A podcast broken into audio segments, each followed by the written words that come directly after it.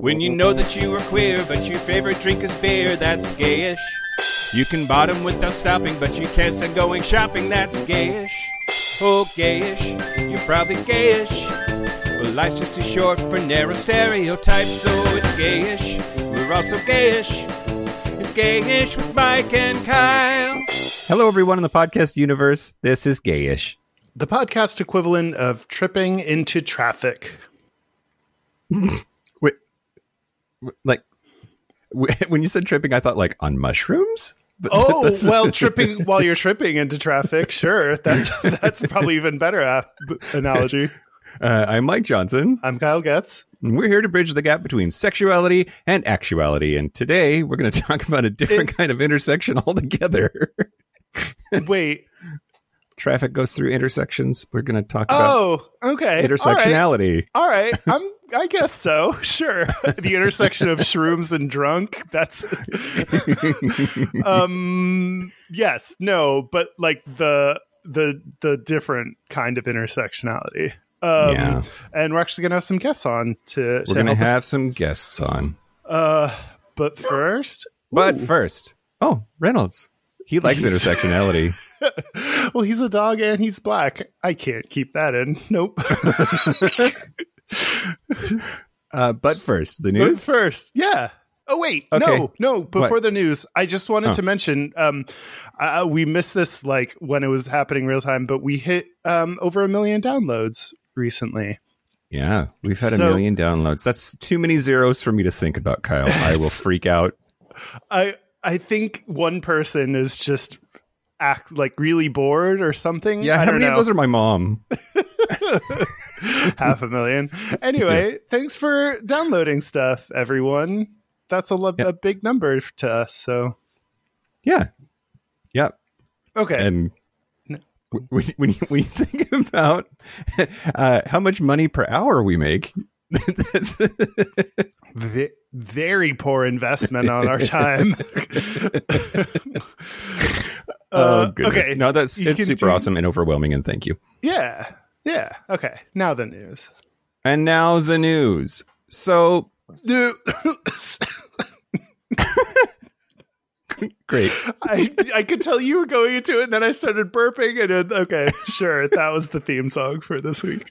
great great um so i want to talk briefly about professional soccer or british football but there's this interesting thing um justin fashionow fashionew fashionew justin fashionew he was the first professional player to come out as gay um in the uk and he actually committed suicide in 1998 and among other things like toxic masculinity and a toxic sport he basically was the last one to come out um in, I like, didn't know about him. Wow. Fast forward 22 years or whatever um, there have been now just in the last year a, a, a couple of major uh, league footballers that have come out thomas beattie became the second english player to come out as gay just this june and it has sort of prompted all of these discussions to happen Snowballed. Yep. Yep. The whole soccer team snowballed. Um, oh God. Okay. Anyway, so I think it's super interesting that an anonymous letter published in the Mirror, which is a publication, a player, a person claiming to be a player in a top ranking football league team says he is gay and doesn't know how to come out. So he wrote, quote, I am gay. Even writing that down in this letter is a big step for me, but only my family members and a select group of friends are aware of my sexuality. I don't feel ready to share it with my team or my manager. But still, something inside me makes it impossible for me to be open with them about how I feel. I dearly hope one day soon I will be able to. I've known since I was about 19 that I was gay. How does it feel having to live like this? Day to day, it can be an absolute nightmare, and it is hmm. affecting my mental health more and more. And I, I, it's if just any anonymous source was meant to be nicknamed Deep Throat, right. That's beautiful. it's, it's political and sexual. Um, Yep. gayish. Uh, that's That's inter- an interesting move to not be ready to come out, but also I wonder if that would that'll help people recognize that in the existing world, someone's not ready to come out, so more has to be done. I can see this going two different ways, right? And probably both at the same time is is is possible. One is now everybody in the league in the locker room looking at each other's dicks, wondering who the gay one is. Mm-hmm. Uh, like like a witch hunt, right? Like, Like- a gay witch hunt. Which of like you? their dicks which have of you? the answer on it? Why are they looking I- at I each just- other dicks for that? I just assume even straight guys. That's part of what they do in the That's locker true. room. That's true. Just to see. Yeah. Uh, like, can you tell which one is the gay one? Yeah. Anyway, Um, Covered and then in glitter.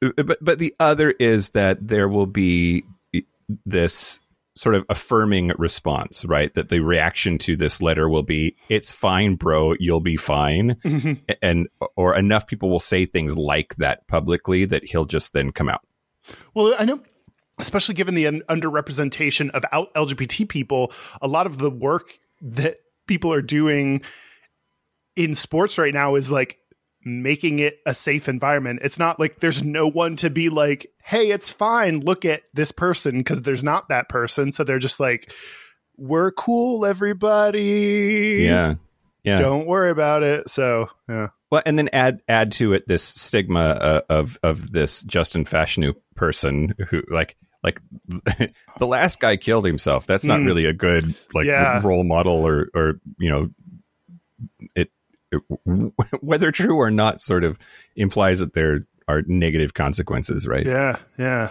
I mean, yeah, I think uh, if anything, it shows that everyone just assumes, or at least like more down, like most people, I feel like just, especially in the US, just assume it's cool now. Like, Yeah.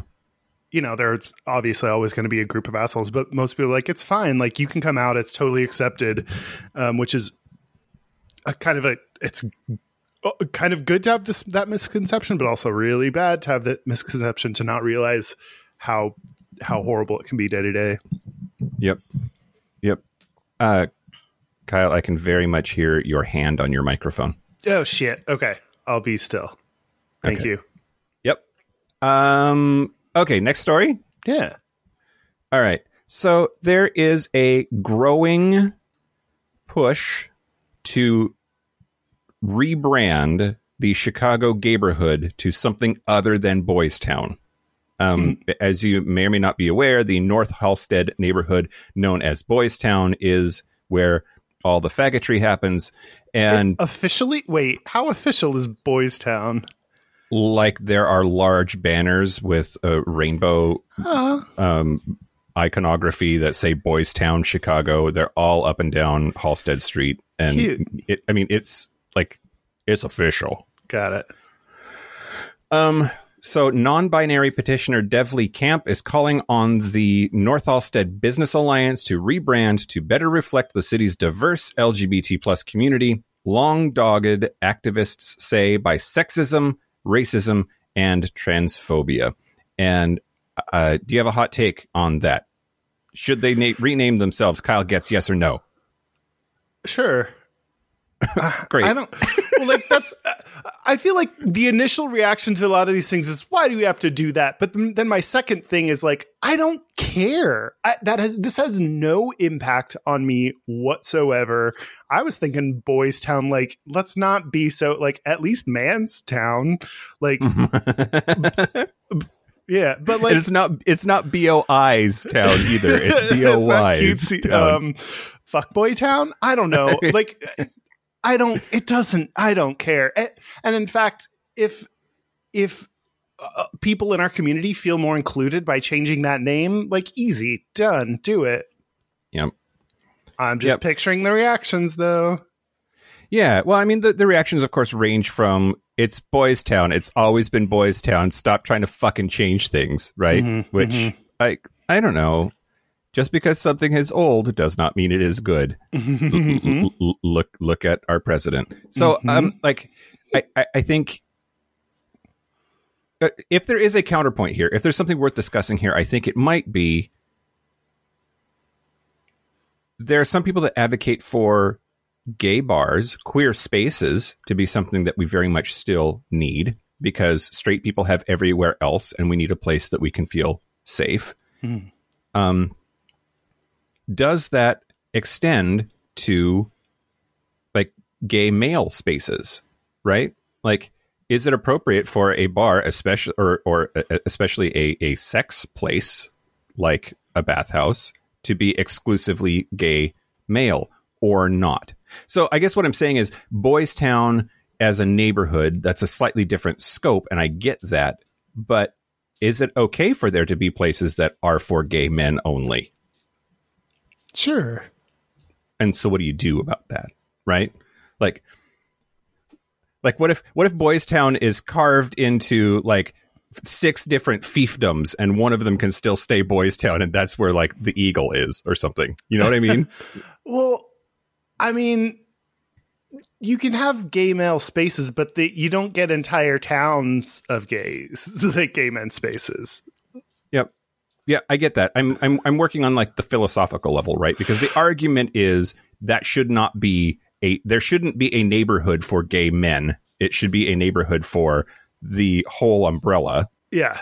And yeah. I, I'm I'm trying I'm trying to pick that apart just like philosophically. You know what I mean? Yeah, like a, a, I always think that these things tend to be like self, self editing, self Limiting? moderating. Nope, self moderating kind of thing. Like mostly, if there's a gay men's bar and uh, someone shows up that like let them in, it's cool. But like. uh, Also, they'll look around and be like, "Hey, this isn't my jam. This isn't for me." Just like if I walked into a lesbian bar, hopefully I'm allowed and I can hang out, but also I'll be like, this isn't where I'm going to find the next dude I'm going to fuck. So like, you Yeah. know, I don't know. I th- I think you're allowed to like, gay men can absolutely have spaces that are for them, but they they're they're buildings, not their meeting rooms, their parades. They're not necessarily entire permanent city areas. Yeah. Yep. I also I also think that this is going to be one of those things where they'll eventually change it and uh to people of a certain age it won't matter. Like they'll call it Boys Town forever no matter Sure. what the fucking flag says, right? Yeah. Like I still call it Safeco Field. It hasn't been Safeco Field for years and years now. And like, and if they call it Boys Town, like that's fine. Like, you know, I don't know. Yeah. All right, moving on. Are you ready? Yeah. Uh, uh, so quarantine has been weird. COVID has been weird, but there are some movies that are far enough along in post production that they're wrapping them up and they're trying to figure out how to distribute them. But Mm. like movies are still kind of happening, right? So there's one called Ammonite that is directed by Francis Lee. And it tells the story of real life Victorian paleontologist Mary Anning and I'm Her- already so bored. I know. Shush, shush, shush, shush, Okay, shush. okay, sorry, sorry. I'll get to the good part. Uh, falling in love with a younger woman called Charlotte, and the movie is coming out uh, soon, and the release has been delayed because of all the the shit going on. But the casting is Mary Anning is played by Kate Winslet, and Charlotte is played by Saoirse Ronan, and they have been very much in the news all throughout production of this thing. It's taken a long time. It started back in 2019 or 2018. Um, but what I want to talk about is the there, there's there's two there's two things that are problematic about this, and and one of them is more problematic than the other. I think the first is that uh, paleontologists are sort of upset Boring. that they are retroactively making this woman queer when there is evidence for that, but it's there's no slam dunk that says like, oh yeah, she was full on lesbo. Hmm. Um, and it, it, paleontologists also are pretty traditional and conservative and largely white men, and I think that they're in denial and only see what they want to see. And like this woman's See what I want to see. this this woman's contributions to paleontology, I think, are only palatable to them as long as she is as close to them as possible, and this further estranges them from identifying with her. Yeah, that's true. That Um, makes sense. But the number two, the one that I actually want to talk about, is those are two straight chicks. Hmm. Two straight chicks playing lesbos. Why are we doing this again? Yeah. Yeah. I always think like if you're an up and coming actor, like you don't necessarily get to pick your parts. I mean, you audition for them, but like you don't get to be like, no, I'm not playing this person. I'm t- I I stand against it. Like, but when you're Kate Winslet, you get to make a statement by not playing those kind of characters, and she could Yeah. have done that, and she didn't. Yep. This is this is also in that space though of like pick two random up and coming lesbian actresses. Does this film even get made, much less released, much less watched by people who need to see things represented? Yeah, but then like that just perpetuates the like. At some point, you got to have lesbian actresses. Like, eh, so if you just keep putting straight people in there because straight people are the most popular, they're straight people are going to keep being the most popular. So how do you like? Yeah, Yeah. Yeah, I don't know. it would have been great if they said like every single extra then has to be a lesbian. Yeah, right. Well, and uh, to, to You your have point, to eat at- out at- Kate Winslet in order to be an extra. Kate Winslet, we're only okay with you acting in this role if you let your box get munched. Um, Honorary degree in lesbian. um, uh, I also think like you, you're going to need some star power there. A, a movie about paleontologist lesbians is probably not going to be a blockbuster if you don't get some heavy I hitters in fell asleep halfway through your description of this movie, so that's true. Maybe we can give paleontology me- movies a pass. Yeah, yeah, yeah. Anyway, that's that's yeah, that's Kate Winslet and Saoirse Ronan, Uh, whose name is fun to say now. Saoirse. I don't know who that is. You don't know who Saoirse Ronan is? No. She's Irish, Republic of, and is also a dual citizen. She lives in New York, so she's got American and Irish citizenship.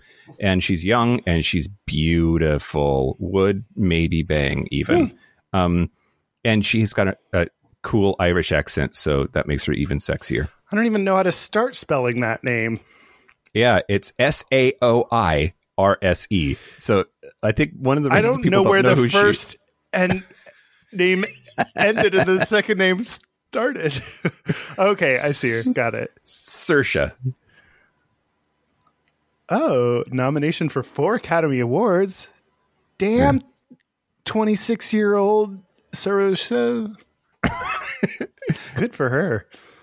Yeah, yeah. Anyway, that's the news. That's the news. Uh, wow, that news sh- sure was a. Uh, uh, uh, we it it was on fire like a bingo. Oh yeah, yeah. Great, good job.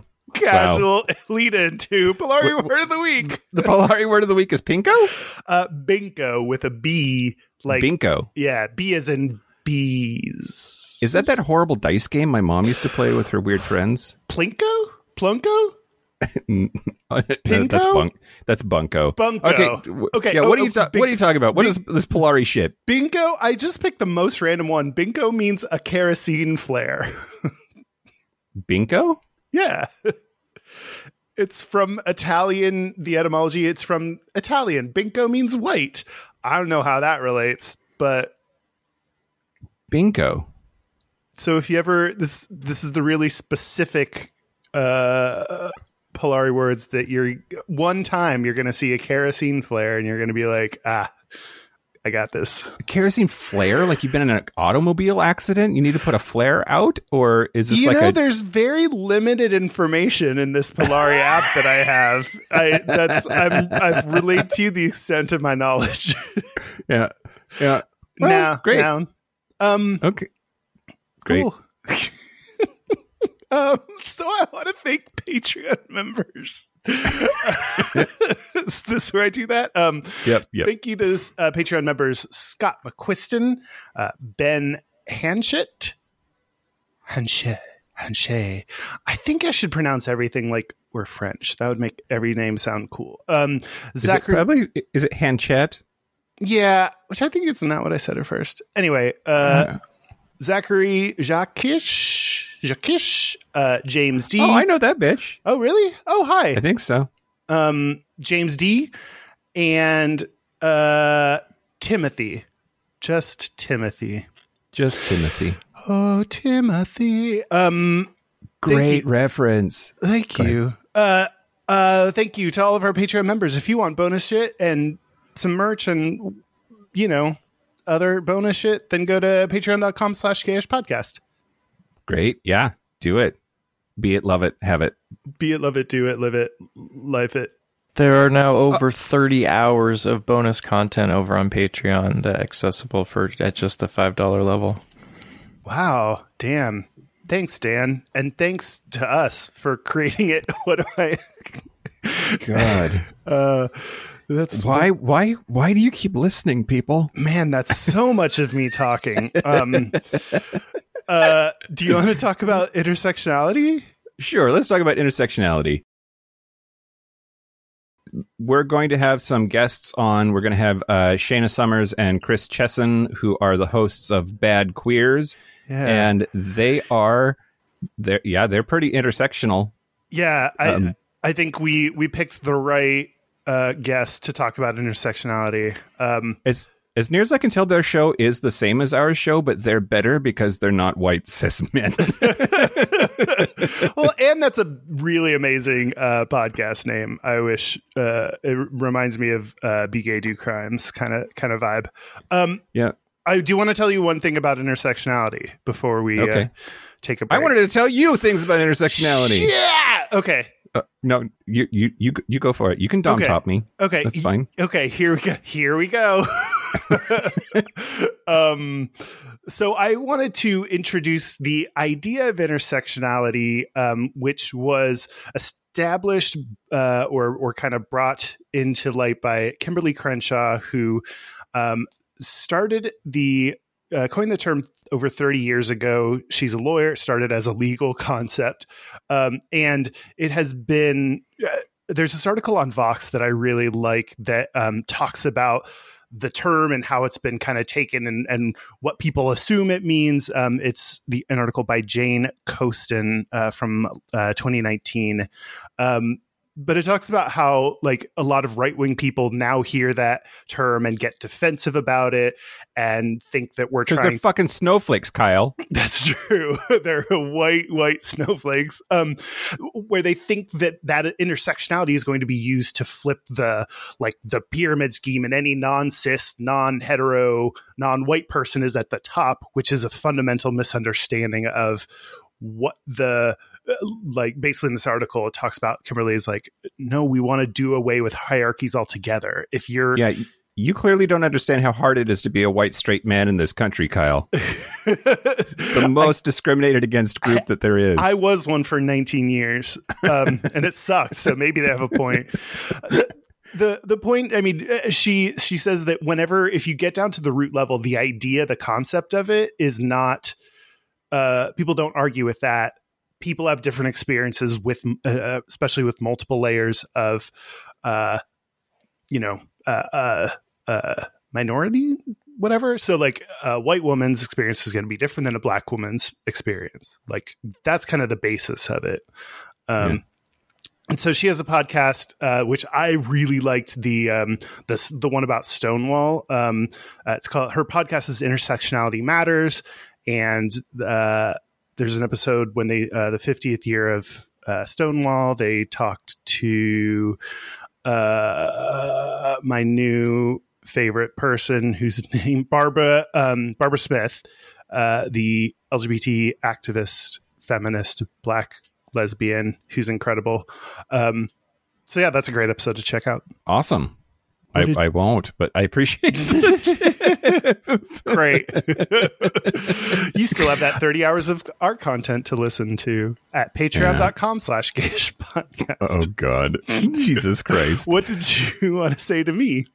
Um, m- most of what you just said that that it's that the term has really Oh, only been around since 1989, and I, I think it's super important though that the the the the whole thing was originated from wanting to talk about the stories of black women and th- how much more difficult it is for them in this society compared to w- white men or just women, uh, white women uh, or black men.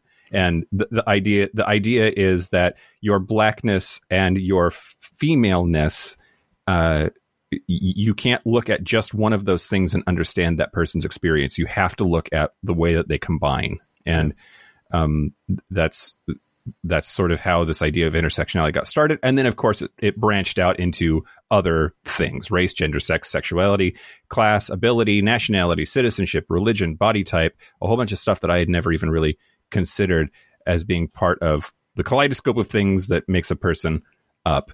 Um, Yeah.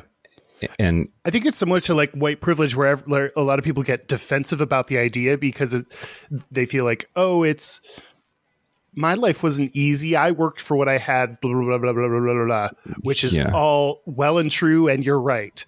Also, your life was a little bit easier because you're white. My life is a little bit easier because I'm a cis dude. My life is a little bit easier because I'm middle class. Like, and oh, and arguably because you are tall. That's true. I could reach things on the top shelves, which has earned me plenty of savings at the store where they keep all their discounted items. Did you know that there is a measurable difference in the upward mobility of people in their career for men based on their height? That taller men are elevated to positions of leadership at hmm. a rate that can't be explained by anything else other than their height. Wow. No wonder I'm unemployed. All right. Uh, Uh, we're going to take a break, and when we get back, we're going to have Shayna Summers and Chris Chesson, the Bad Queers, uh, from the Bad Queers podcast, to talk to us more about this. yeah. Um, so, uh, should we take a break? Let's take a break. Let's take a break. Break. This is the part where Mike and Kyle take a break. This show is sponsored by BetterHelp. It sure is. Hey, Mike, Hey, Kyle. what would you do if you had an extra hour in your day? Okay, we talked about this the last time we recorded an ad, and I said I thought I would do cooking. Uh huh. I actually did. I talked to my therapist, and she was like, What would you do for an extra hour? And I said I would cook. And so I did. And this weekend on Saturday, I made recipe I'd never made before. It was French onion mac and cheese, and it was delicious. Well, if you want to improve your mental health, be a podcaster and record an ad about mental health. Yeah. if you're thinking of starting therapy, give BetterHelp a try. It's completely online, designed to be convenient, flexible, and suited to your schedule. Just fill out a brief questionnaire to get matched with a licensed therapist, and you can switch therapists at any time for no additional charge. Visit betterhelp.com slash gayish today to get 10% off your first month. That's betterhelp, H-E-L-P dot com slash gayish. Learn to make time for what makes you happy with BetterHelp. That's betterhelp.com slash gayish. French onion mac and cheese, that's what makes me happy. Yum. Hey, Kyle, Hey, Mike. do you remember when PrEP came out and it was a game changer? Oh my God. Biggest news. We were all excited to get our hands on it. Well, it's happening again. It is. Imagine a world where STIs are no more. DoxyPep is what we're talking about, everybody. You can get DoxyPep from Shameless Care, and DoxyPep has been proven to be up to 90% effective at stopping STIs like chlamydia, gonorrhea, and syphilis. It's just like PrEP was for HIV, but now for all of those other things too. And where can you get this? You can get it from Shameless Care as a top telemedicine provider with board certified physicians across 50 states. They have a mission of making DoxyPep accessible and affordable. Answer some medical questions on the website, and one of their physicians will prescribe DoxyPep to you. Viola is shipped straight to your door in discreet packaging. And DoxyPep at Shameless Care is crazy affordable, just $109 a year. That covers the online evaluation, the medication, and the shipping. So if you're ready to rewrite your story and discover the joy of carefree intimacy, visit shamelesscare.com slash gayish to take control of your sexual health. That is shamelesscare.com slash gayish. Your liberation is waiting. Be sure to use lube.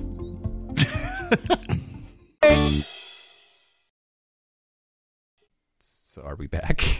We're back. We're back. I love it. Uh, we're here with Shayna and Chris from the Bad Queers podcast. Thanks so much for being on. Yeah, thanks for having us. Yeah, we're super excited. Okay, first of all, we're going to talk about intersectionality with y'all, but first of all, why Bad Queers? Oh, Shayna, you always explain like, so beautifully. hair flip. Let's get ready. have- has the bars. So. Yeah, so we created Bad Queers as we were inspired by um, the L Word Generation Q, actually, that season finale. Um, and so there was a scene where Alice was interviewing Roxane Gay, but really it was like Roxane Gay interviewing Alice on her show. And she was going through all of this personal issues and all of the stereotypical and non stereotypical things that queer women tend to do. And she stops and she turns to Roxane Gay and she's like, wait, am I a bad queer? And I stopped and was like, this is this is our podcast. This is it. But also, we both work at the Her app, and each of us are outward facing uh, versions of our jobs. Basically, Chris runs events, I run the community, and we always see people who are so worried about breaking stereotypes or that they've done something wrong and that they feel like they're a bad lesbian or a bad gay or bad anything else because they're not following these stereotypes that you fell into. So basically, we created uh, Bad Queers to help people who came out of the closet and got put in a box of stereotypes that they don't belong to. We're opening up conversation for you to be an imperfect queer and to actually like be able to make fun of our LGBTQ plus alphabet. So that's kind of where Bad Queers came from. That's awesome. Right before the break, bringing you guys on, I said that you're that like it's basically our show but better because you're not white dudes. So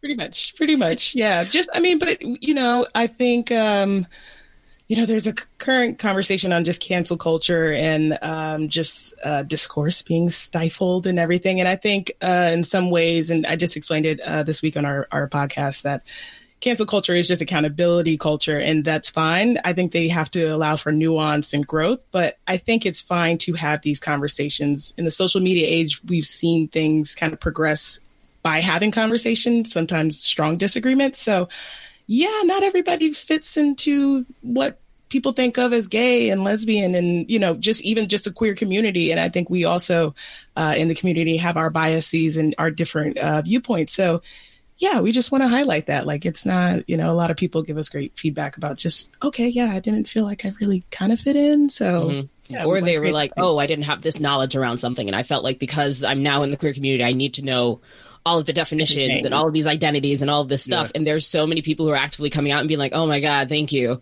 I honestly did not know what that meant. Thank you for explaining it in a way that we could take it. We're working on phasing out the phrase uh, "take away your gay card," which is the like, oh, you have not seen Steel Magnolias, or, or you like some of the things are great to learn about, like other identities and everything within the LGBT. Like, but if you've never listened to Patti LuPone, like you're still fine. You don't need your gay card taken away. so it's like sometimes it's like learning things, but sometimes it's also just being like, I don't care about that, and that's Yeah. fine. And it's also that was like it's funny for a moment because I mean there's a black card thing like there's there's different cards around mm-hmm. marginalized groups So that we do, but I think you know we're kind of uh, better um accepting of just like language does evolve. So like it was cool then, it was cool Yeah. for the times, Yeah, and then yeah, like now it's not because I, I talked about it on our show. Like I am a gold star lesbian. I've never been intimate with a man, and I think I, I was like. I feel like we should stop saying that because it's like a bit of like I'm better or I'm more gay because you know I didn't sleep with a man and it's kind of like okay that's lame now. Like I don't yeah, I was I, I I was married to a woman for five years, so I like to say that I'm a lead star gay, and like I, I'm I'm good with that. I wear it like a badge of honor, but yeah. But no, I think that is something that um, I've stopped saying, and definitely noticed when other people say, like especially with gay men, it's like you're you're placing more value on the people that have had less interaction with women. That just like feels. Uh, I th- things okay. Th- this is a good actually intersectionality. Hey, we can talk about that. Great transition. segue. if you just nail the topic and then start talking about it yeah that's um okay so it feels a little bit different when i as a male uh reward myself for not interacting with like having any sex or doing whatever with women Wait, is there a term?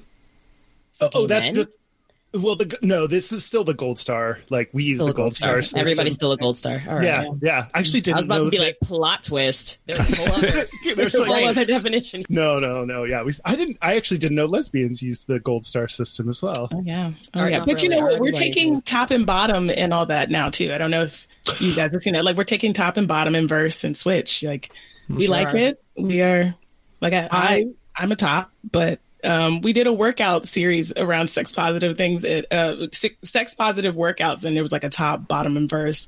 And I was like, I am a workout bottom, honestly. Right. Not sexually a workout bottom. Like, Wait, what's workout mean? Work. What's a workout? no, No, it was literally, like a like, literally workout, workout. But our uh, Oh, fitness oh. instructor like had exercises specific to tops, and then you know, lots of thrusting it. areas, lots of Yeah. focus, Lot of lots of glute work, breath. where then you switch to the bottom and it's a bit more ab focus and things like that. Like, you know, and it was very specific to that. And Yeah. people Yeah. loved it. It was great. Then to actually start talking about intersectionality. Ooh, ooh, What- ooh, ooh, ooh. Oh, Can I throw this in there r- real quick? yeah. We're just going to keep delaying the actual topic for like an hour. So, um, no. Uh, we, we we started talking with you guys uh, uh, uh, back in I, I think it was May or early June, and uh, that was at the the height of all of the civil unrest going on and Black Lives Matter. It was very much in the headlines all, all the time. George Floyd, etc. And uh, one of the things that we talked about when we were lining this episode up was that people will need the reminder in July that that we, we were worried that some of that would have cooled off and that people would need to have another poke in the ass about about all of this. Um, where do you think we are? Like, did, like compared to our conversation in June, do you think things have cooled off and that we need to do some stoking, or do you think it's been? Uh, is it in the same place that we were a, a month ago? What, what what's your take on all of that? I don't know. What do you think, Shayna? From my perspective, absolutely. Yeah, I think definitely it- think so. it was a lot of performative stuff with with uh you know just seeing the corporations. It was kind of rainbow washing but you know for black people with like the statements that are out there where it's like cool cool cool cool but like this is an everyday thing. So like while i think that um there's still demonstrations going on and we're still keeping certain injustices alive with breonna taylor and everything um yeah there's there's a lot going on, but I think it it's cooled down a little bit. It, it has, That but it doesn't have to be on like ten all the time. I think I just want people and white people to know like this will be an everyday thing because it's an everyday thing for us. So like, welcome. But there's a lot of things like you know people could take pieces of out of this systemic racism and like remedy. Like it's we're going to need your help to undo this. And and we need just more focused attention on it being intentional you know laws and policies and society changing. So um in education. So yeah i think it's it's definitely calmed down uh, which was going to happen. But i think that there was a lot of great conversations and um even just uh, knowledge share out there during that period of time which was it was great. I think like I mean for myself specifically where the conversation has drifted into where it's like okay cool. Yeah we have Black Lives Matter. Amazing. But then we just had four cis black men jump a black trans woman who is fighting for their lives. Hmm. And it's kind of like as much as we need to look at like yes we see Black Lives Matter movement not a lot of people even know that like two out of the three women who started Black Lives Matter are queer women. And their identities intersect with that. It's almost like there's a black community, but then underneath that is like the black queer community. And between Chris and I, like, you know, we're black queer women. And that intersectionality in itself is just like so many people see that as three strikes Yeah. against your identity. And so Triple it's threat. also been, I know, right? Um, and so it's been interesting to see how when we switch the narrative to the, this being the first time that we're actively saying all Black Lives Matter, and then to one hear the conversation from the white folks that are like, well, then why don't you just say that all lives matter? And it's like, no, Karen, they don't. Chad, you can sit down. Um, and it's like, no, because the black community also needs to have this reminder, which I think is the first time that we've really pushed for this narrative, is to be like, hey, you need to remember that black trans people count, that black LGBTQ plus people count, that black disabled people count. Like, we need to be able to understand that. And it's not just around like another thing where we're taking it from the community that basically silenced us. Like it's almost like we're going to follow what the white community is doing, which means that they raise up their cis white men. And now it's like, oh, okay, well now we're going to raise up our cis black men. And it's like, no, everybody knows. I was like, black women get shit done. So it's like you need to be Yeah. in all parts of society and all these things. And it's like, you know, fuck the patriarchy and all these things. It's like we need to raise up these voices, but it's also been such an interesting thing with the crossover and intersectionality of my identity to sit and be like, man, I also feel like I have to like fight for my voice within the black community as well as within the Black Lives Matter movement. So it's all been interesting in that where I've been kind of leaning more towards like, no, I need to make sure that like black trans lives are mattering. Yes, all black lives matter. And I'm going to show up to the protests that support that narrative. And so that's been a whole new element that's sprung in there that I've noticed over the last month as well. Because before it was just like a solid Black Lives Matter, and now we're just like, hey, hey, hey, hey. we don't get to pick and choose which Black Lives Matter. Actually, it's like all of us as a group, we are there. We're fighting for you, so you need to also fight for us. Yeah. Well, uh, um, I'm. We we say on the show quite a bit that there's like a, a checklist, right? There's the the straight, white, cis, Christian, able-bodied man. Like of those six things, like you get maybe one before you start having like serious societal issues, and and uh, they're not all equal either. Obviously, um, do you do you think when? I'm hesitant to, to point it out because there's a lot of white people that are like, well, black people are killing black people too. Like that somehow fucking justifies anything. Uh, But are are, are Yeah. there are are there some of those groups that are hostile to others of those groups? Right? Like I, I know that there's a problematic relationship between mainstream black culture and queer people. Is that Yep. i- i- i- is is there solidarity there that's building at last, or is that still a struggle? It's a lot of conversations going on at the same time that have uh, that we needed to have. So I think you know, and Shana explained it, but um, in in in between all of these things, like Toyin, uh, I forget the name of the activist young woman who was murdered by uh, a black cis man. Uh, and she was out protesting for Black Lives Matter, but there was a conversation around that, like in the middle of this. There's obviously been trans, um, black trans deaths in the middle of this. So it's like, even though there is a always a divide of like we're we're constantly trying to prop up the black cis man in in black culture. Like that's just what we've done and everything due to a lot of factors. So there's that conversation and that reckoning of like you have you know one side saying hey let's just focus on one thing which would be the you know kind of the black male cis male being led in this movement and propped up but it's like no black women are saying no. Like there's that there's there's you know violence between us. There's um systems of oppression between us. And you know black queer people are like hey hey hey hey. Also you know and billy porter you know communicating that like there's going to be that friction but we're having the conversations now because it's just like hey they look at all of us as black. Like you know like they're not like oh this black queer person's fine. We're not going to bother them or this black rich person is fine we're gonna, not going to bother them or no like we all are affected by the same thing. So it's like we don't have to agree. Like i'm not trying to change minds. Like i don't need you to like my lifestyle as you call it. But we also have to just get on the same page. Like hey it's all black lives matter mm-hmm. because all black lives matter. And some of us don't know that or show that. And that has to be a conversation too. Like it's like covid has helped us all stay in and be like let's just have these conversations across the board in a lot of areas. So i think that's going on definitely within the community.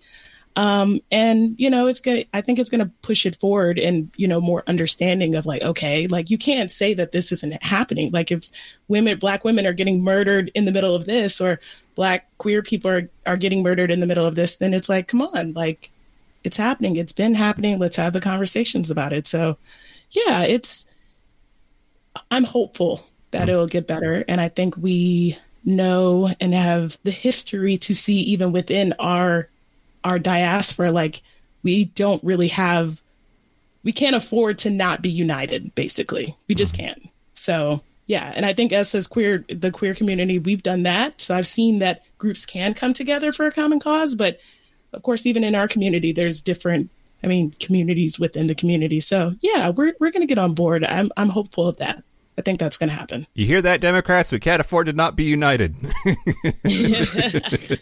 Ooh, we like louder for the people in the back.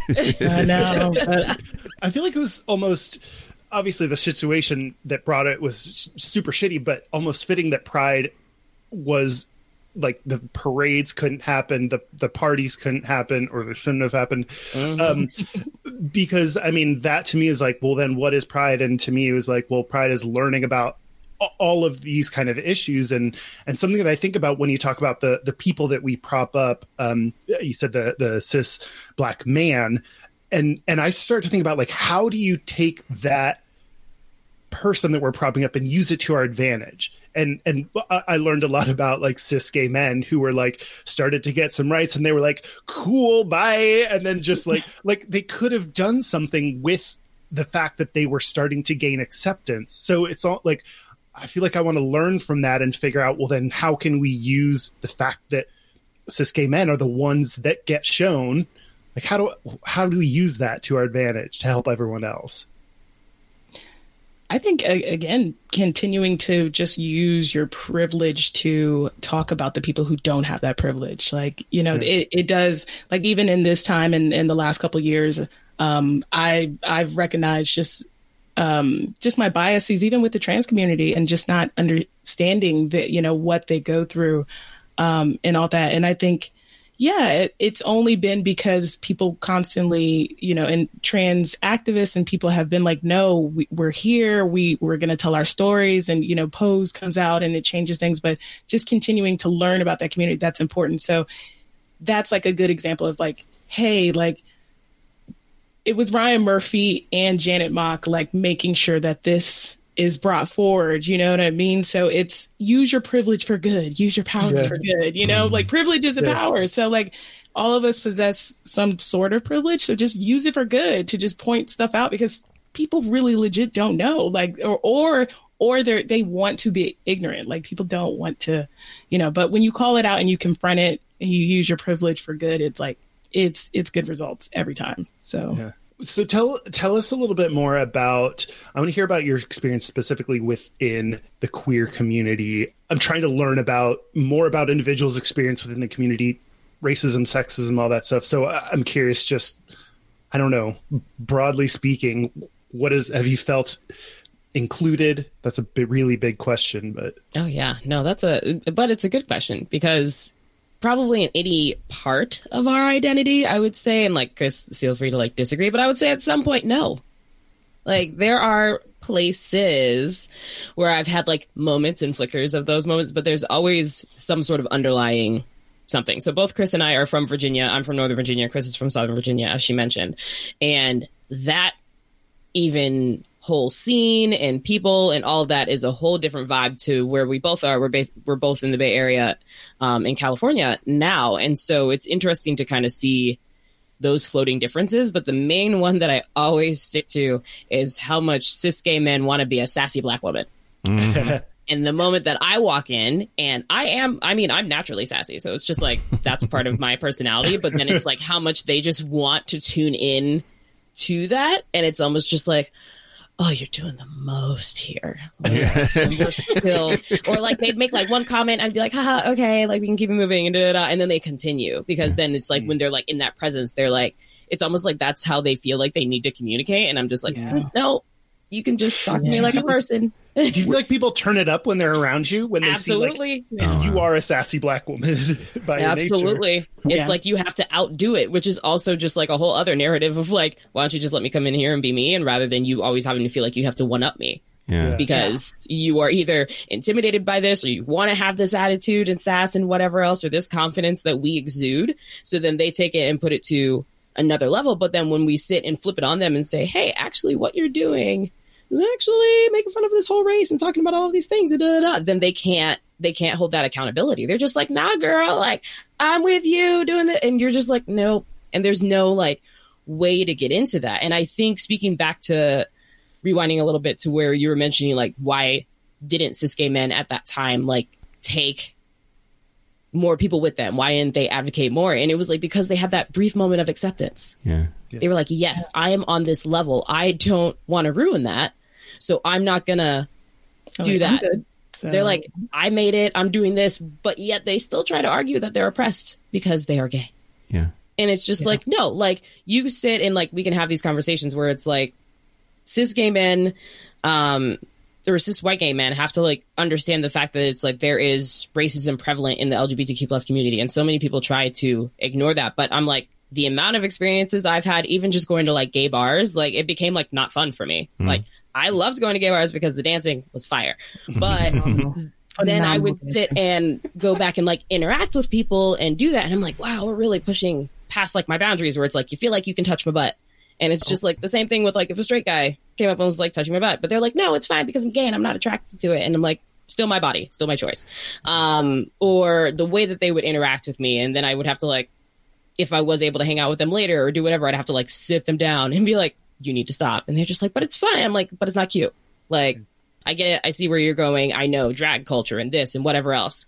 That's the way that you feel like you can connect. No. And then it's like also similar to being a woman. I'm more femme presenting mm-hmm. when I go out. So then that's a whole other conversation. And so for me personally, it's like not that every experience is terrible. It's just like I know that at some point, one of those parts of my identity is going to have a negative interaction that night Yeah. or at a party or at whatever. It's like at least one. And it doesn't have to always be big, but it's going to be there. Yeah. And so that's where my personal experience goes to. And how, how many of those guys would then sort of discount you as the angry black woman instead of listening and doing the work and acknowledging So what you're trying to say to them, right? Like, so many because then they flip it and be like, okay, you're doing too much. And I was like, who's doing too much? I'm over here drinking my drink. Like, you know? And that's where it is. It's like, uh, how, and, and that's also the thing where I have to think about, do I feel like arguing this tonight or not? Do Yeah. I have the energy? Because some people will be like, oh yeah, well, you didn't say anything this time, but you did this time. And I was like, well, today I had time. Today I had the energy. Today I felt like it. Like I can't do it all the time because if I did, my energy would be spent every time I went out or was with a group of people or anything like that.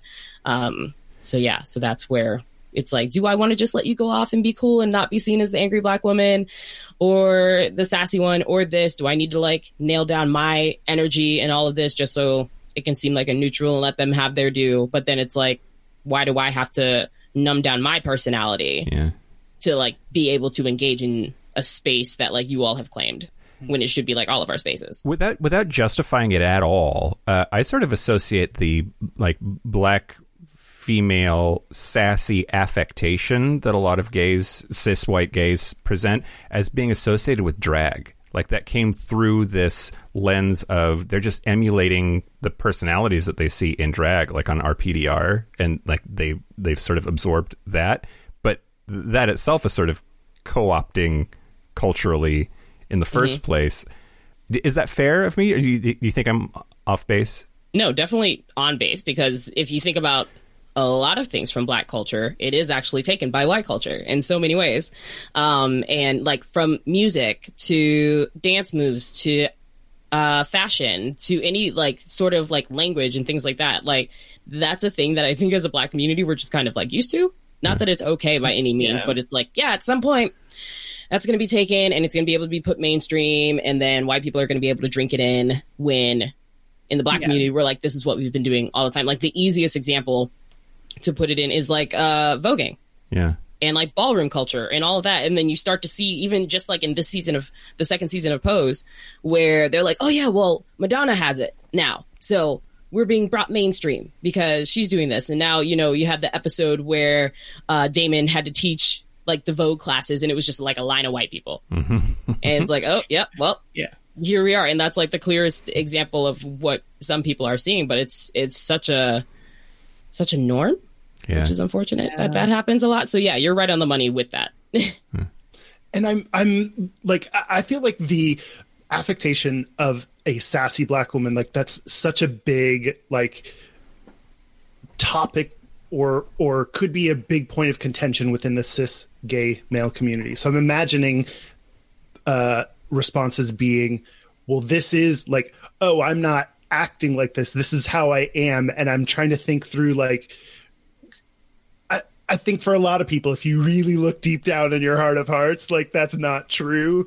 Yeah. But um, anyway, I'm curious to get kind of your reaction to those cis men, white men that may be defensive about the way they're presenting or talking.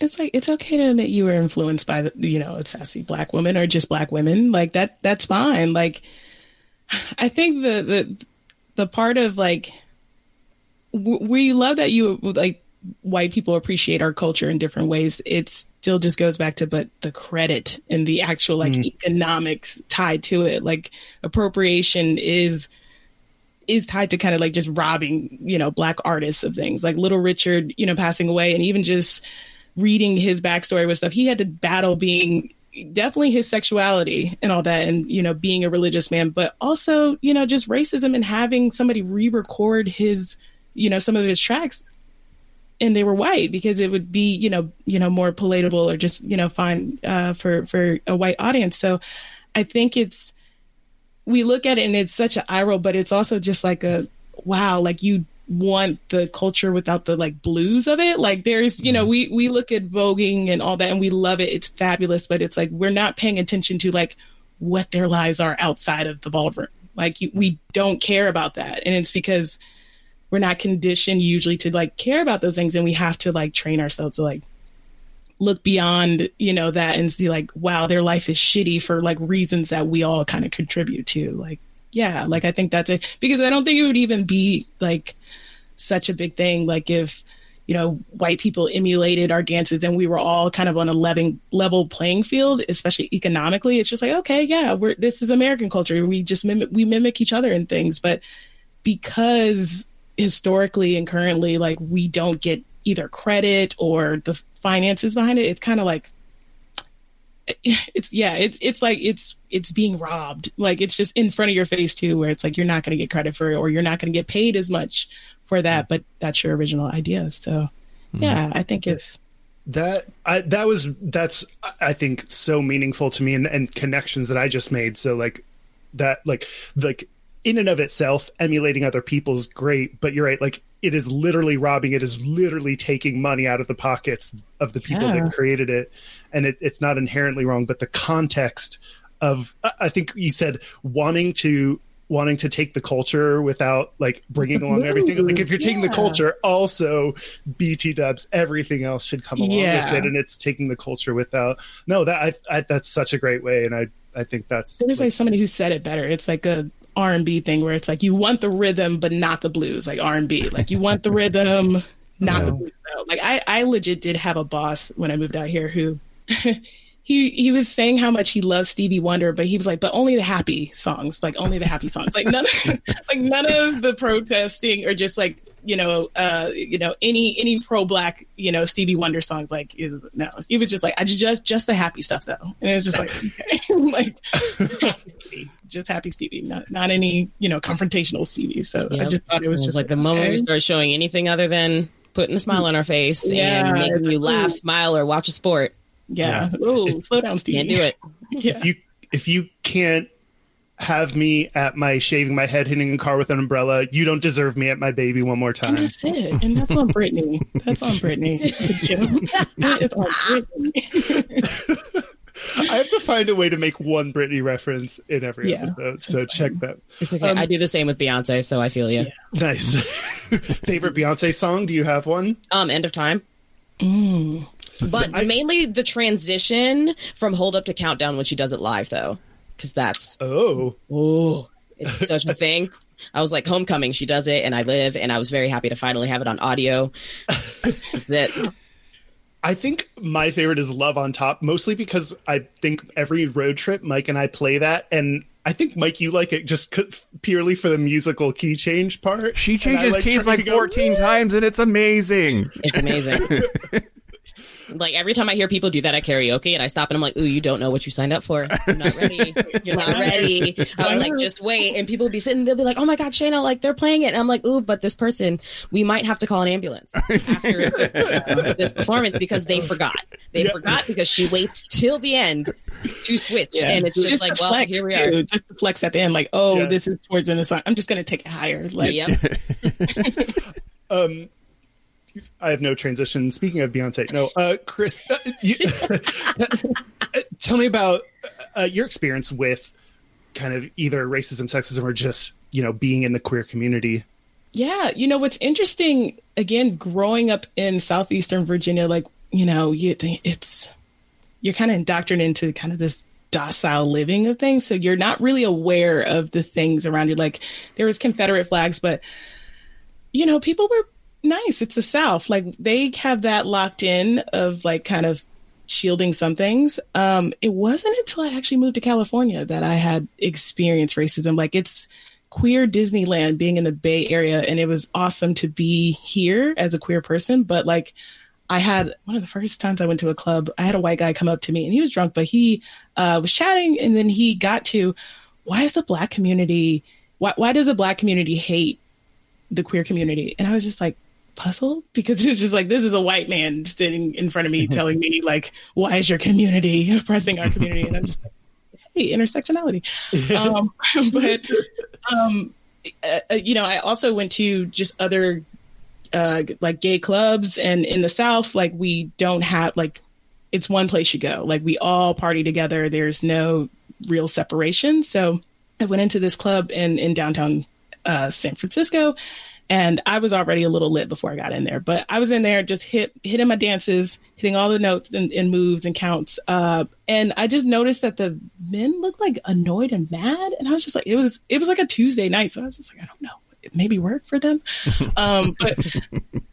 I was just like weirded out, and I could just see that the energy was kind of off. And I had asked uh, my girlfriend in, uh, at the time, but my wife now, like, what's going on? And she was like, so yeah, um, they don't like us partying in here as just women. So it was just like, oh shit, okay. Mm-hmm. But I'm gay. Like I feel like gay spaces should be like base. Like any queer space you go into, if you're queer, it's like safe. It's base. You can go in.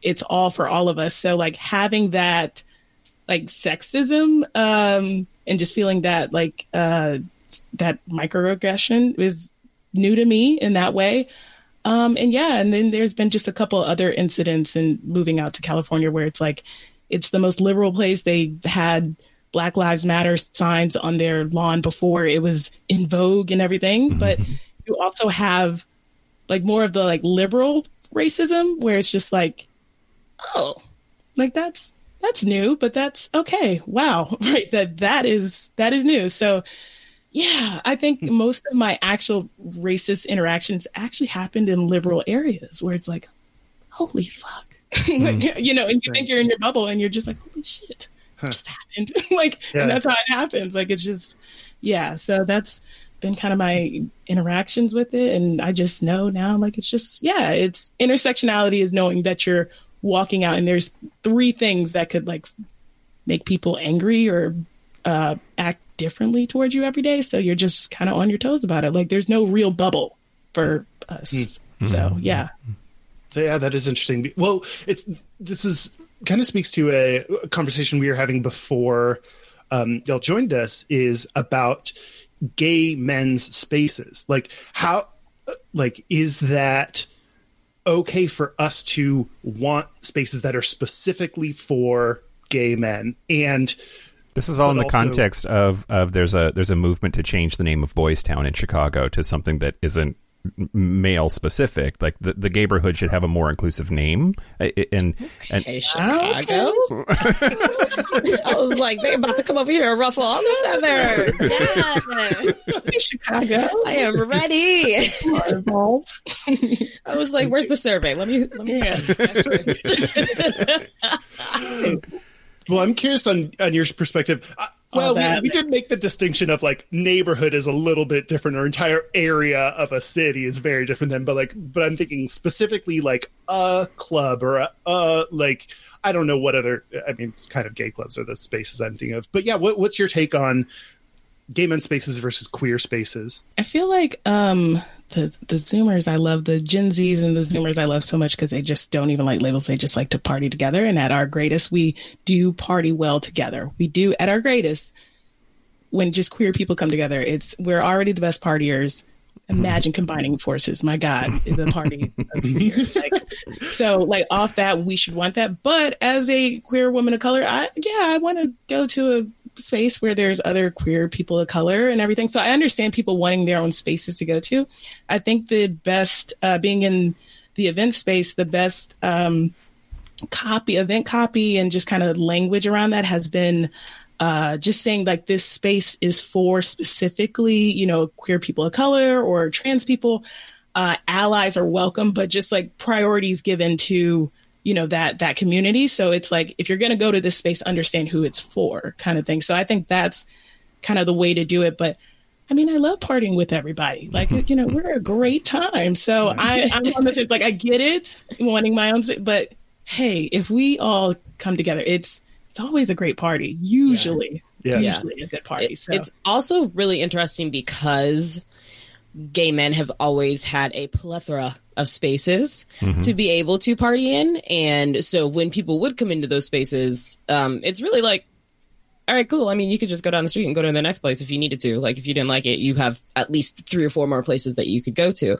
But for like queer women specifically, or queer trans non binary folks, there are only 16 bars right now that are specific to like queer women or non-binary or trans folk like that open it up to that and even if it's just like focusing on queer women, those are the 16 spaces within the us I was going to ask, but that you know? in the entire country? in the entire country only 16 Shit. yeah, only 16 you know and um i've been to like probably over half of the list but it's just like yeah it's like so then when we see it's been fun. Um and when we see like an Etsy count, like a map. right? like, i need to do that. I need to do that and check it off. Yes. Yeah, and Uh, drunk. so map of my drunk places.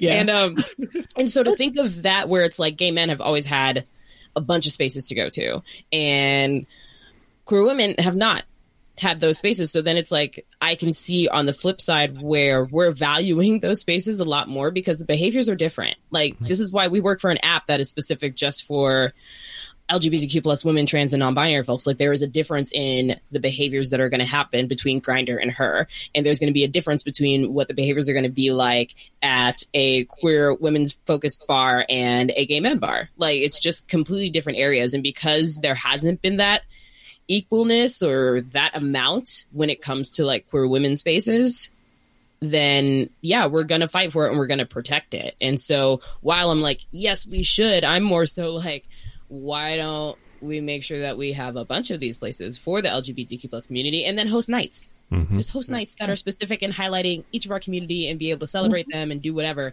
And but then it's still like, know that this is a safe space because you are here because of your identity in terms of the LGBTQ plus rainbow, like not because you're a gay man and so yes this is your party spot and because you're a queer woman, this is your party spot. Like i would love to see that put together but i can also see like on the one side not going to be as sensitive to gay men because you guys have spaces and queer women do not and so that's kind of where Yeah. i handle that. Yeah, you, you, uh, what I was thinking about when, as you're talking, is, is the idea like uh, nights and events, like gay men's fetish night. Man, that's gonna be like that is the spit spot for gay men. Like that is like, and and shit's gonna get crazy. But that, but that's not the norm. But if the norm is every space is a gay men's space, like that's not, which is what it is. Like we don't need that. We you can have your fetish night and then mostly like, and then have every other bar be like everyone should be allowed. So you're helping me kind of. It's all yeah. It, it goes back to like it's all about the context of like if there's one gay bar that says, "Hey, we're like gay men's bar," that's cool. But when it turns out, you know, ninety percent of the bars are that, like, Yeah. Yeah. It's, I mean, even again, uh, working in events, like it's hard for um, queer women promoters to even get like a fair deal, like with a night. Like, it- they, well, and they, you guys do, but gay men and men drink more is kind of the, the uh, rule of things. So it's just like, it's harder to try and throw like a women focused night. Um, but hopefully that changes. I mean, again, we need our own spaces. Um, and I hope that, you know, people kind of, uh, even if we have to crowdsource it, like we, we need our own spaces. But, um, yeah, I would love to work towards just all of us being okay to just go again. It's, it should be base. It should be safe. Like, okay, queer bar, Yeah. like it's cool. I can go there. Oh, thank God, you know, kind of thing. And it, you know, uh, be seen and be, you know, okay and feel safe. So, yeah, we'll, we'll see. The Zoomers have it right. The Zoomers are very zoomers are killing it yeah, and they just they hate labels. Like my my uh, queer cousin uh, who's 24, like doesn't like the term lesbian. I don't even think she wants to be called queer. I don't know what she wants to be called, but I'm like, mm-hmm. okay, cool. But I guess like I can't say anything to that. But you know, the way they're growing up, they just don't see labels. They don't want to be, you know, in any category. They just, yeah, they're on vibes. They're just on vibes, I guess. I guess they're working off vibes. So, yeah. Yeah, I'm convinced that that generation is going to save us all, Yeah, they are. They are. They absolutely are. almost out of necessity. Because if they like want the world to be here and and things to be okay, yeah, Yeah, and they're gonna be like annoyed doing it, but they're gonna do it. Like I've seen protest memes. Like they were like, I saw one meme where it was just like, uh, Gen Z or Zoomers, um, they can't ask the waitress for like more ranch, but they'll like spear a cop. And I'm like, So accurate. literally spear a cop. Like they could not give a fuck. Like, and I love them because again, as a millennial, I know that we we were um, I hate the term uh, woke, but aware. Like we were becoming aware. But I think the difference is Zoomers are, are having those difficult conversations and they're being confrontational about these isms that shouldn't exist. Like seeing the videos of them confronting their like racist parents. Like I can't say my millennial counterparts did that, and not all of them or not to the extent that the zoomers are and that is all the difference are these conversations around like you don't know like you, you know people don't know what they're talking about it's just recycled irrational fears so um zoomers are like no we're going to talk about it and i'm going to tiktok it too like that's the Yeah. thing like they got it. yeah. Yeah. Well, with, with Gen X, I think we were aware. We're just too bored to do anything about it. I feel like y'all were just tired. Y'all were so tired. It was like civil rights. It's just God, we're just so tired. Yeah. I just want to have a, like like a nice normal life. Like yeah, like just that because my sister who's like forty, like we we joke about it, and it's just like she's like God, I, I'm just so tired. I just now she has her you know her big house. She did all she wanted to do and all that, but she was just like yeah, I just I just wanted to just have my own house and just you know construct their own life. I y'all are tired. Yeah. It was. Yeah, I you, get it. you think you think boomers are exhausting now? They had a lot more energy when they were younger. We had to live through that shit. yes, yes. But Gen X is going to say, I think Gen X down because we are the generations that actually like, actually had like meaningful uh, interracial like friendships and relationships. Like we grew up around each other. Like we grew up on Nickelodeon having like Hey Arnold and just Rugrats. Like there was diversity in our cartoons. Like it's it was unheard of to us, but maybe I thought too. A part of me thought when Obama was elected, like I think we're good. Like it was such a wonderful time, ignoring all of the tea partying and all that going on Yeah, yeah. that was swirling. But I was like, no, not that I thought racism was over, but I was like, we're fine. Like we're in the clear. Like we're, Yeah. we're you know progressing. But you know, as history shown, it's like progress and then like a complete U-turn. So Yeah. that's you know we just have to be ready for that and just make sure it's like you know, it keeps going forward. So yeah, but As much I, gonna be guys. when I think about like my parents' generation, um, I I think about and uh, like without trying to excuse or justify or say anything's good or bad. I think about like their parents did not talk to them. It was silent. It was no emotion. It was do what you like. Go to school and be like. And so the fact that my parents talked to me like a human and and we could talk a little bit about emotions and they cared what I thought and felt is like that to me was like I'm hoping that each generation kind of makes a step in the right direction. Um, and that's not, I know that's not fast enough and that doesn't help people right now. But I, I try to think about, you know, what's progressing with each generation. Yeah, we'll, we'll get there. I think yeah, we're we're you know kind of indoctrinated in the the social media age. We have the internet, which has helped immensely. Like we just got to keep updating. I mean, we solved it, right? Everything's great. Yes. Yes. Obama elected this Yep. episode. Cool. Yeah, we told him to come back. Come on back. Come on, we're gonna welcome him back. Everyone. I think we're gonna be fine, guys. The Zoomers have got us. Let's start talking to Zoomers and everything, and just continue to learn and talk, and we're gonna be fine and all that. So Yeah, we I think I hope. I mean, I have to hope. So you know. yeah. Boomers are going to die someday. Okay. Well, with that, should we take a break? Yeah, let's take a break. Let's take a break. This is the part where Mike and Kyle take a break. so, are we back? We're back. We're back. Uh, we are going to do our gayest and straightest. We're going to do our gayest and straightest, but first, Shayna Summers and Chris Chesson, tell us all about you and things and where people can find you. Yes, absolutely. Uh, you can follow us on social media at Bad Queers Pod. We are on Instagram, we're on Twitter, we got the Facebook. But if you ever want to be featured on Bad Queers for our Am I a Bad Queer segment, where we answer advice about all different parts of the LGBTQ plus experience, from dating to coming out, to just not understanding terms, anything that you've wanted to get off of your chest, you can email us at badqueerspod at gmail.com or DM us at badqueerspod. We love getting a DM, so feel free to join and let us uh, give you some of our bad queers advice. Absolutely check out their podcast, Bad Queers, in addition to doing all the stuff. Well, our website is gayishpodcast.com. Our all of our social media is at Gayish Podcast. We are on Instagram, YouTube, Facebook, Twitter. We also have a Discord, Facebook group, probably more. Our hotline, you can send us text messages or leave us voicemails. It's 5855 gayish. That's 585 542 9474. Standard rates apply. Our email is gayishpodcast at gmail.com.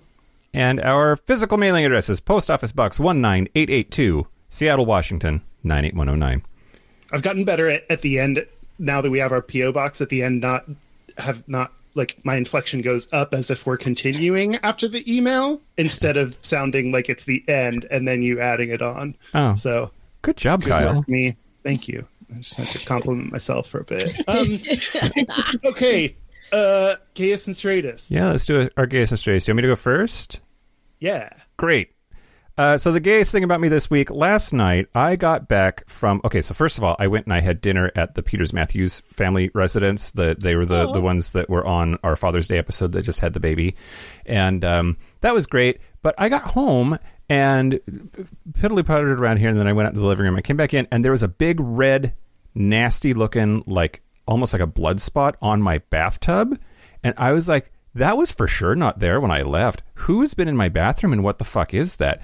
I lost my shit. I had the biggest gay conniption fit ever about like I went out to the living room to talk to my roommate. I'm like, Chris, you have to come and look at this thing. I don't know what it is. Somebody's been in here. Like, th- was there a murder in my bathroom? Uh, anyway, um, it I just I had stepped on a cherry and uh, um it fell off the bottom of my shoe and I, uh You haven't had a cherry in so long. I didn't even know what it looked like. You're right. Um, and the the straightest thing about me this week uh, on Friday, I drove my roommate around town because he needed to drop his truck off after it got broken into, and um, I would just just the road rage. There, there was this pedestrian crossing the crosswalk, and I needed to take a left. And then there was this person to my right that was trying to take a left into traffic, and they were yelling and pointing at me out their window. And I was like, about to stop the jeep and get out and confront this person. Like, why? I don't know. I don't know why. Like, I You're like, today's the day. yeah, yeah. I'm You're like, I got time. I got time. Yeah. like, just just calm down. Anyway, um, road rage. I just think road rage is a straight guy thing. Yeah. My uh, straightest, going off of just things that just feel straight, is just in the morning I wake up and get my coffee, like just make my coffee. And for some reason, just the normalcy of the like, I don't know, I'm going to get up and drink coffee. Like I am a regular person and that's all I have to like, and that's all I'm worried about right now. Just for some reason feels very straight to me. feels carefree and just, I don't know. Um, uh, my gayest is I was talking to one of my friends about dating, and he was like talking about, oh yeah, I'm on Hinge. He was talking about the straight dating apps. I don't even know if that's. Str- I think that's a straight dating app. Anyway, he's I'm on Hinge. That explains why I'm not getting any luck on there. Wow. the, la- the ladies love it. Um, I don't. I just don't. I like. I'm. Everyone kind of knows about Grindr and has. I have no idea what the straight dating apps are or how to use them. So that's my gayest. That's hilarious. I feel like I have like conflicting like gay straightish moments. Like I realized that I, I recently got a bike, so maybe y'all will tell me if this is straight or gay.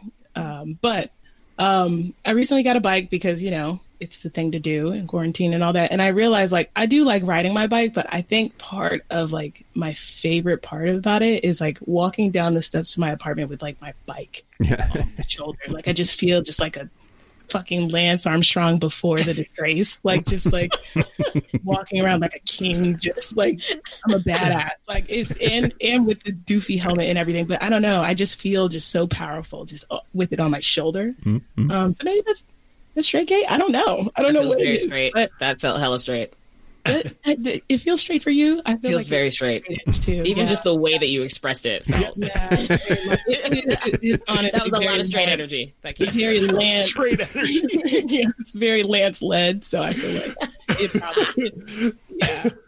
I guess my gayest moment was um, and this is stupid, but um, I had it was dumb for me to look up the term fem daddy, and now my wife thinks that she is a fem daddy, which is again, let me look up the term. I don't. She wants to be a top without the responsibility so bad, like she doesn't want to do.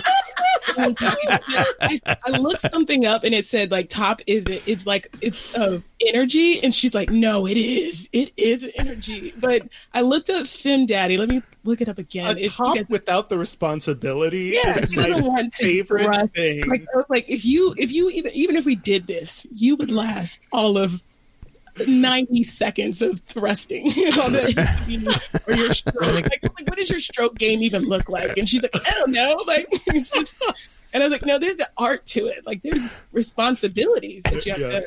You Gay know, men call that a verse bottom.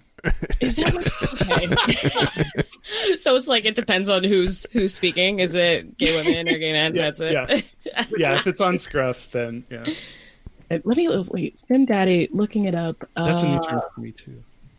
let's see what's a good one it's basically a femme woman who can rock a skirt and a skirt lipstick and other girlish accoutrements wait i said that wrong Oh man, who personifies a daddy style in their relationships Chris just put on her strong Oh. art or Urban Dictionary voice because that is she expresses all of our definitions. Yes, that's yeah but it's just she she's like no that is that is me. I feel seen. Like i can wear the the skirt and the lipstick but like the daddy or the top energy is me. And i'm just like uh, i mean okay like it no responsibility with her top energy. Like no real responsibilities. I think it's just like There was um l- last week or recently there was a Washington State Patrol woman who stopped a car going the wrong way on the freeway by running into it, like intentionally creating a car crash to stop this person. And uh, the the state patrol tweeted out the the story, and somebody commented on Twitter underneath of it. It was getting a lot of likes or whatever that she had big clit energy. Yes, yes Yes. big clit energy yes. yes wow yeah no This- but that is it that is the bar I thought we were like getting to the like wrapping up, but who knew this is where all the good stuff was going to be. in the episode. big clit energy All right, Shada, what's up? Oh man. Okay, so I'm gonna start with my straightest moment. Um, so I feel like my straightest moment was, even though it is like a very queer thing to do, but I'm still like the story I was telling you earlier, where I went actively just went on a jog with my girlfriend with her dog, and it's just like you know you don't see.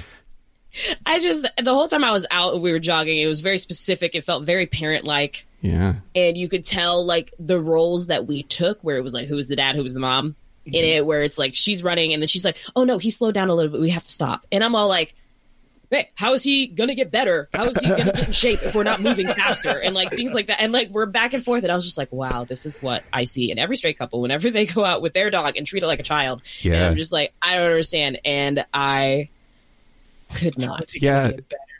I was like, how is he going to get in shape? Like, if you want to run and do all of this stuff, you're going to make me go work out with you. We're trying to get the dog to work out with you. How is he going to get in like shape? day Keep one for him doing that like and you're just It was day two, but it's fine. all right. That's that's like, like, the same thing like when you're trying to get your kid to play a sport that they don't want to play, but you're just like, you need to be better, Henry. I don't know why it's Henry, but that's like Get in the game, Henry. you know, Man it's on. like this kid has only just heard about like what football was like yesterday. You know, it's like gotta get better that's and like that was it. That Home was it. Depot Saturday straight. I think. No, for the but for the queer women, that's that's very gay. oh my Home god Depot is our spot. Home Depot is our spot. You know. Jesus Christ. So yeah, so that happened, and then um, my gayest moment, which I was actually extremely proud of myself for, and I apologize for whoever is editing your sound when it comes to this. So I was talking to my straight best friend, and we were talking about her relationships, and she did something. She said something along the lines of like this guy who she had been talking to. They were supposed to hang out that night, and so he was going to text her later. So she went to hang out with one of her other good friends, and he never texted, and so uh, until like late. And then he was all like, "Oh yeah, like come and hang out with me and do whatever." And she was like, "No." She was like, "I don't have time for you. You need to be respectful of my time. Like it's not going to hurt my feelings." I was like, "But you are wasting my time." And I busted this out during our call with our faith. You couldn't tell what the sound was. I was like, she did that, and I pulled that out of nowhere and said, "Yes, Queen, you better tell him about that time because you're How trying to be long have you been waiting to do that? How? I've had it in my hand for like ten minutes. I was ready. I was ready. It's a oh, fan. yes, it's a fan that says yes, right? Yeah, okay. It does. black a black fan with big pink letters on it. It's beautiful. Big pink letters with my emojis that have the rainbow sunglasses and all of that. So yeah, I had it sitting right here as I was FaceTiming her, and I did that, and she lost it, and I was so proud of myself for the timing. That's beautiful. Thank you. That's touching and beautiful. I was like, I feel like everybody who was listening, they didn't know like what that sound was immediately, like, Then they're straight. like this is the test. This is the test. They need to do that on like the radio shows when they're like, oh yeah, you win like a thousand dollars for this. They need to do that sound. Oh, the Oh, yeah, gays, yeah.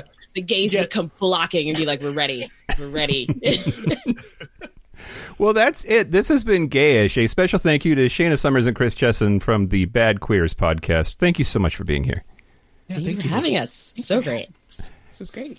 And uh, thank you for to Saoirse Ronan for again making me like question my gayness. Yeah, and being the most difficult person to Google. Um, yeah, thank you to everyone.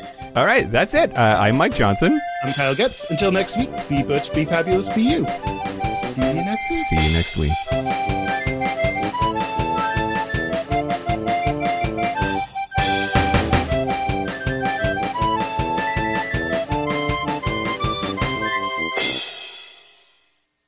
Cliffhanger. I know, right? I'll get there. Just come to me last. I'll have Yeah, it. I, yeah, I'm ready to go. Look, I'll, Chris is like, I'll mine slowly. I'll tell mine slowly. It's like ordering slowly. Where I'm like, okay, well, I'll stall for you. It's okay.